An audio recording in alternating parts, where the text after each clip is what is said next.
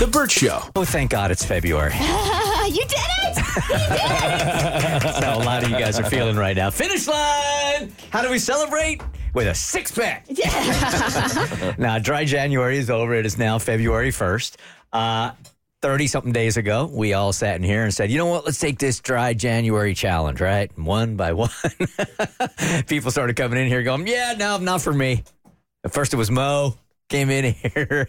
Uh, then it was Katie and Jackson in the first couple of days. It was Amber that started it all. Amber. And then everybody came in and hit the bell. and then Abby had a weekend uh, in Florida, I think, where you're like, screw this. Yeah, it was my cousin's bridal shower, my younger cousin's bridal shower. I was not going sober. But to be fair, I did not drink for the rest of the month. So really, I just had a sprinkly January. Okay, all right, we'll take that. Slightly damp. Slightly damp. Slightly Slightly dim. uh, Kristen held out for a while until she and her man went away for a weekend. Yeah, it was our first weekend away, just the two of us overnight without the kids. So we imbibed. There you go. And Cassie and I are standing here on February 1st, and we damn it, we did it. In it to win it. It feels good. It does. And I'll tell you why. Um, we've talked about this a lot over the last couple of months. It's just that I really feel like these small wins equal big happy. That's kind of the cliche that I use in my head. When you discipline yourself and you give yourself these small wins, it just makes you feel so much better about yourself.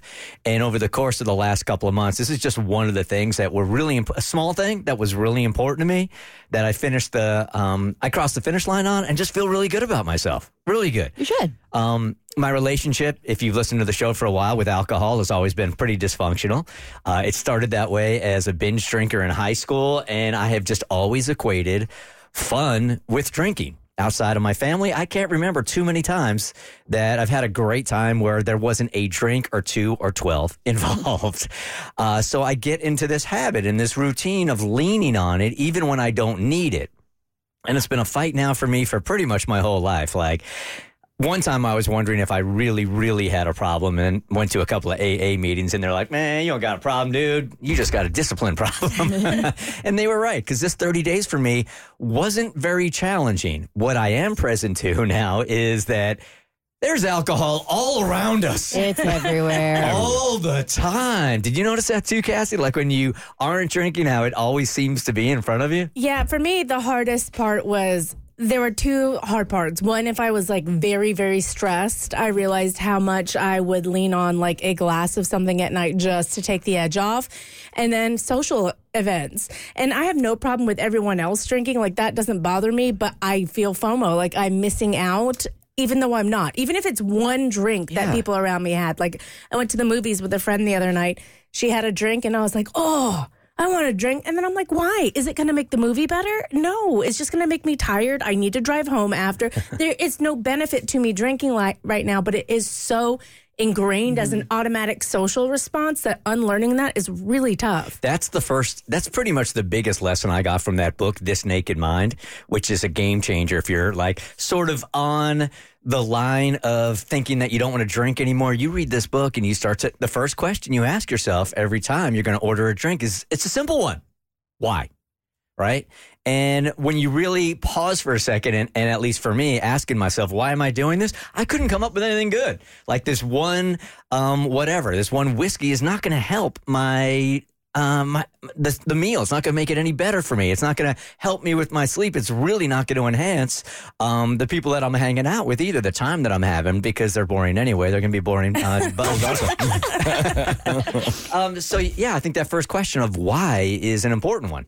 Otherwise, I feel like the month was fairly easy to get through, but I'm at this weird point now where I think the first 30 days are some of the hardest if you're, you know, just a casual drinker.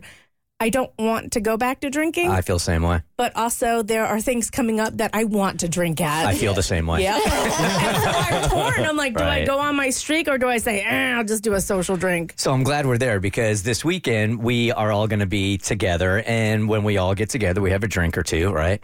Um, and I think this weekend I'm going to challenge myself not to have alcohol, but what I am going to start trying to do is, and I got to do a little bit more homework on it. So don't say, "Oh, Bert's doing it. I think I'll try this," because I don't know if it's as healthy, worse for you, or not.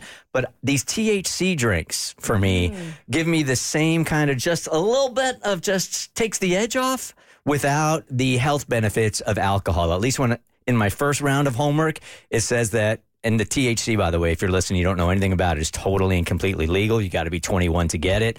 But the health effects of the THC are way less than alcohol. And now there are plenty of THC drinks, and I've tried a couple of them, uh, and they're great. They're just great, and they just take the edge off, and you don't get hammered like you do on alcohol. It just takes the edge off a little And how bit. do you feel the next morning? Fantastic. Really? There's no hangover at all. In fact, it helps my sleep. As I'm looking at my sleep app here, this is the very first time that I've used my Apple Watch checking my sleep that I have averaged over eight hours of sleep a night over a week. Wow. Yeah, it's the first time. So it's it's definitely that, and I don't know if the acupuncture is having an effect on that because that's what I went for. But the two together has really made me feel great. Well, the two, well, the three together: no alcohol, THC drinks, mm-hmm. acupuncture, and I less mean, stress. Yeah, less you know a lot of stress has eliminated itself from my life over the last couple of months and i think this is sort of the perfect storm right now and not drinking for the last 30 days was kind of the push that i needed like mm-hmm. you don't really need this whole thing That's awesome. That's a that's a very big step, I think, because even even though you have this, it's not a placebo because it still does something. It's a THC drink, so you mm-hmm. still get the social kind of cues. Yep. Still to look at a weekend when you're with friends and be like, you know, I'm I'm not going to partake. I'm going to try something different. I think is a very remarkable thing in somebody's life. and the reward the next morning when you do feel good. And if you have kids kids don't care if you're hungover. All they want to do is hang out with you man. What a wasted day right? Uh, that's a huge benefit also. It's just like saturday morning sunday morning waking up and like ready to go. Let's get to the gym. It's 8.30 in the morning you know? So i don't know. Listening to y'all has definitely been the best endorsement I've ever heard to stop drinking. I'm not going to stop, but it's been really, really good. We can't affect everybody. no, and everybody's got their own relationship with alcohol. You know, I'm not saying you guys should do it because I feel good. It's just that it was a small win, and for 30 days for me, could be a game changer. and even though my January was damp, it did make me reevaluate we reevaluate my relationship with alcohol, how it affected my sleep, how I affect, you know, um, how I was the next day, um, how productive I was, how much more I wanted to do yoga, um, how it affected my diet. Because when I wasn't drinking, I wanted to eat better. Like there was, we had talked about this earlier, a domino effect from not drinking in my life, and it was all for the better and beneficial. Yeah, I forgot to mention that. It's the same way. Uh, I feel the exact same way you do is that when you're working on one area, at least when I'm working on one area of my health, it does have that domino effect. So because I feel great on Saturday morning, I was literally in the gym at 7:30 in the morning. I also noticed I didn't have the desire as much to go out. I was a designated driver one night, you guys. Never happened to me in my life, but if I did go out, I found myself checking out and getting home much earlier without alcohol. Mm-hmm. So the benefits were really that ripple effect was fantastic for a month. It was. So we'll see about February. Congratulations. Thank you. You too. Congrats, y'all. The Bert Show.